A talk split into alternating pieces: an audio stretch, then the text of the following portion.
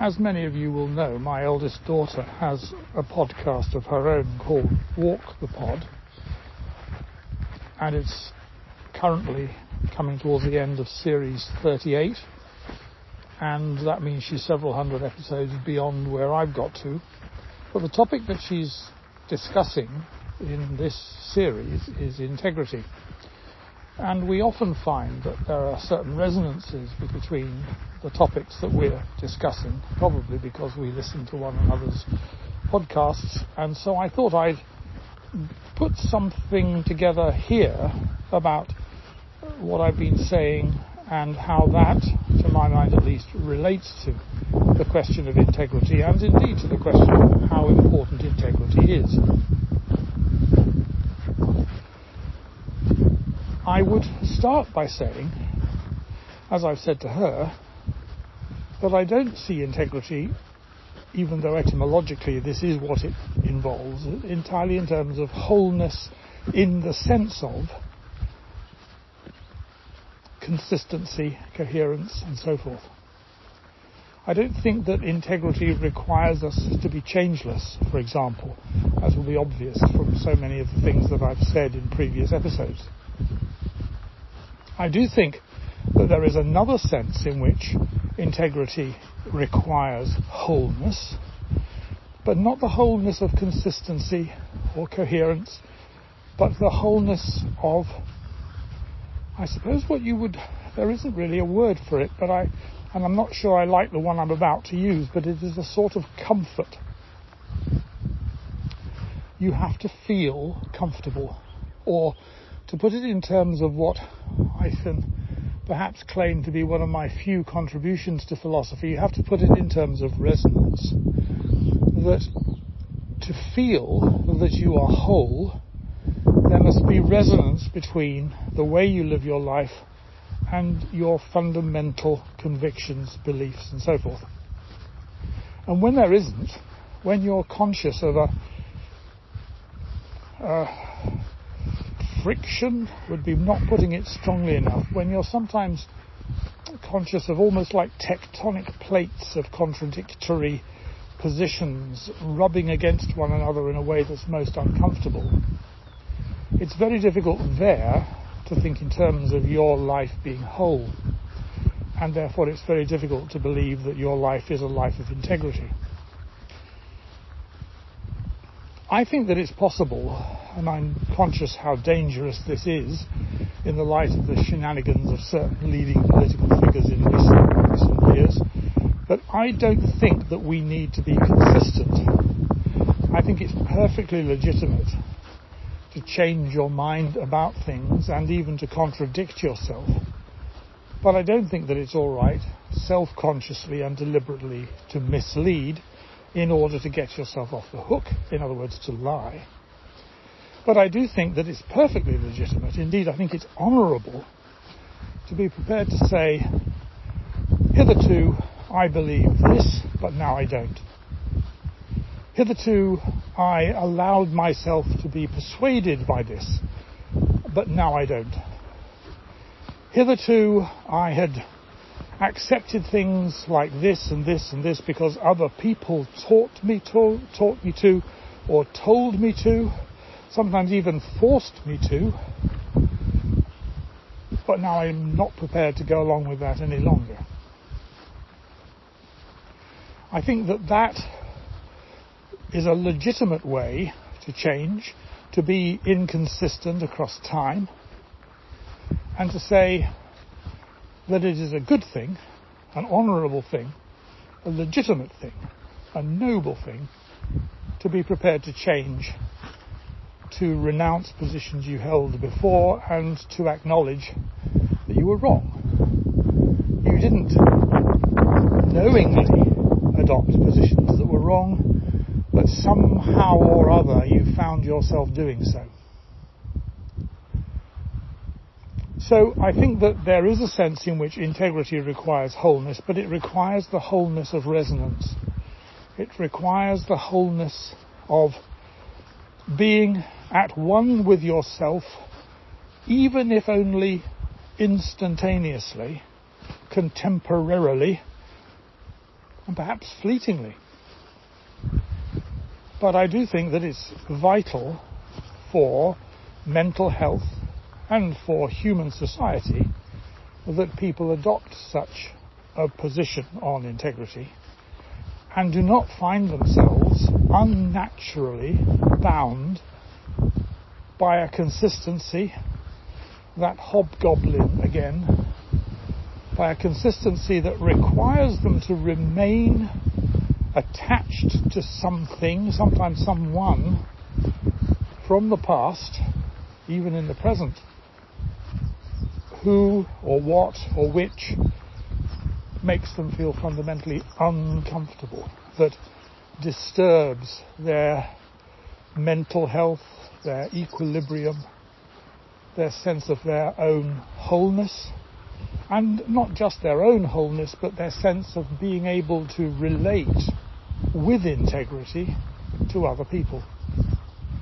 Because while we are living a lie, we can't relate with integrity to anything, including ourselves, but also to other people. We find that we concatenate lies and, be, and we, we only become consummate liar, liars by becoming the lies that we live and that we preach and that we claim to believe and that we promulgate. So that's not integrity.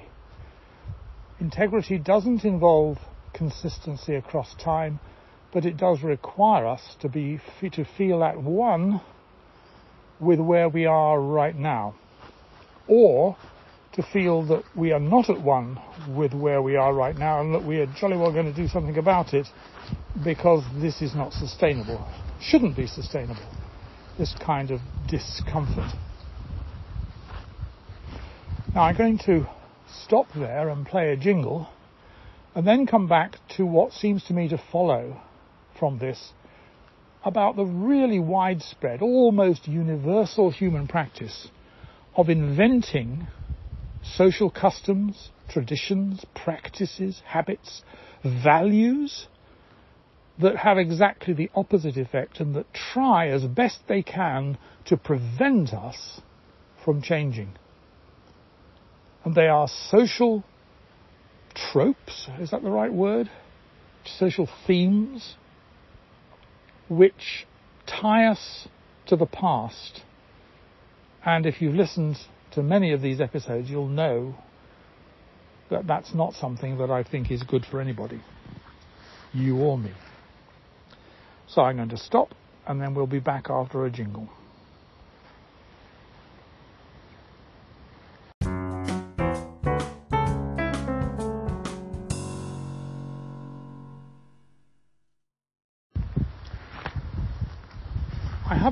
Made a list, but I don't think it would be very difficult to make a list of the ways in which societies, through most of human history, have done their best, sometimes deliberately, sometimes just by force of habit, to prevent their citizens from changing.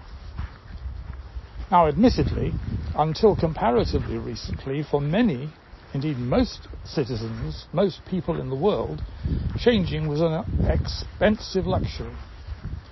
You had to work to live, you had to work hard, often for very little reward, and just staying alive was as much as you could reasonably expect to do as a result.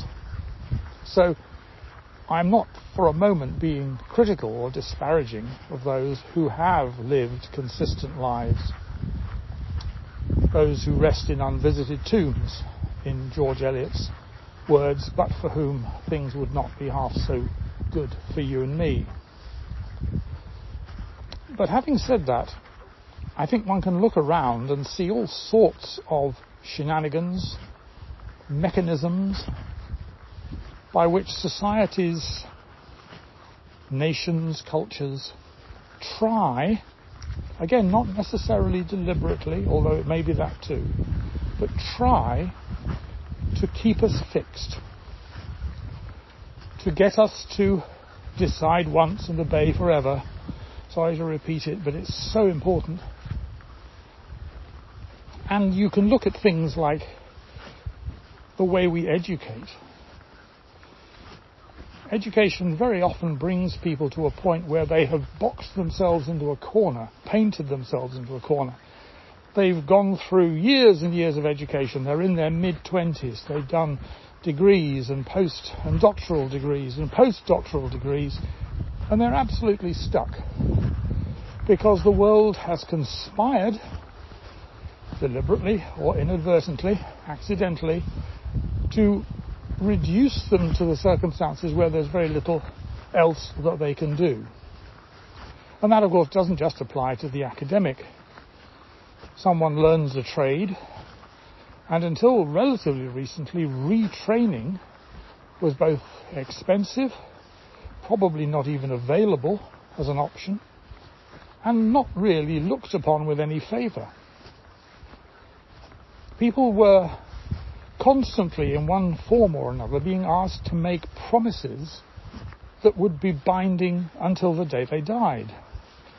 You know, the, the marriage promise, till death us do part, in sickness and in health, for richer, for poor, and all that, is an attempt to stabilize a society quite contrary to the practices that we all know are widespread whereby people don't stick together forever, and in many cases, neither should they. As I've said many a time, my parents were miserable for most of their marriage life, and as good a married life, and as good an advertisement for divorce as you could ever wish to see, but they stuck together. They put the vow, backed by its religious associations, before their personal health happiness, and all sorts of other things. So there's marriage. There are also things like making vows. You know, when you become a nun or a monk or a priest, you take on something which is supposed to be forever. And what's even more strange, and it still sticks in the religious craw, is that religions have a peculiar way of making us feel guilty if we relinquish them. Almost as though, to use a Christian metaphor, we were driving additional nails into Christ's wounded body on the cross if we decide one day that this isn't for us any longer. And so, escaping, getting out, is very, very difficult because the system has been designed to keep people in. And of course, the ultimate version of this is the sorts of things that you get in cultic behavior, sec- uh, secular behavior, sectarian behavior, in which people are literally brainwashed into believing that there is nothing for them but within the confines of the cult. That they will be lost literally and metaphorically, if they leave. So, the world conspires in this way, but it also does it in much more subtle ways. It does it economically. People can get tied to almost breaking levels of debt. They can get tied to mortgages, as they are discovering at the moment, that they just can't afford, but which force them to continue to do something even if they hate it, because the alternative is worse. And you can look around and you can see all sorts of ways in which we are persuaded to stick with what we've got.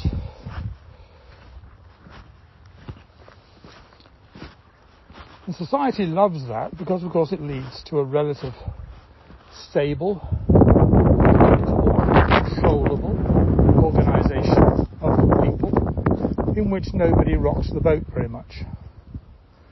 The mavericks are a problem because they can't be controlled. And although we may like them in minor numbers, in small numbers, even admire them to some extent, we also know that their lives of mischievousness and dissent and malevolence and all sorts of other things aren't for everybody and couldn't be for everybody because the rest of us have to keep the ship afloat. So, the question of integrity, as I was discussing it in the first half of this episode, isn't about endorsing and adopting a particular way of living life that doesn't involve change. It involves, instead, adopting a way of life where change is not only welcome, but encouraged, desirable and noble, but in such a way that we can leave the mountain, descend to the plain and climb another mountain, carrying with us to some extent the experience and the wealth that led us to the beginning of the mountain we started on, but which allows us also to move to another one which is even higher, even better, and will benefit everyone, including ourselves, even more. And that, just to emphasize the thematic integrity, is about unmaking one version of sense in order to remake it in another form.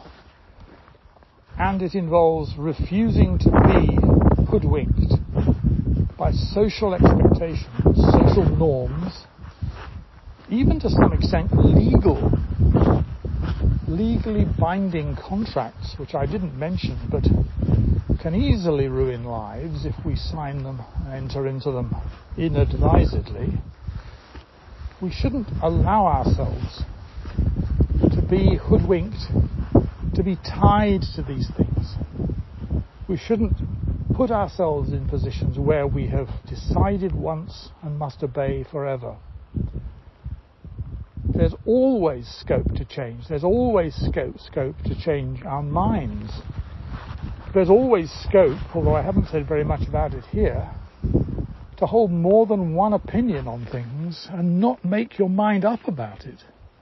To suspend belief, to, to adopt a sort of quantum mechanical superposition of views because you just don't know what's best to do next, although that's really to launch into an entirely different branch, which I should come back to next time perhaps.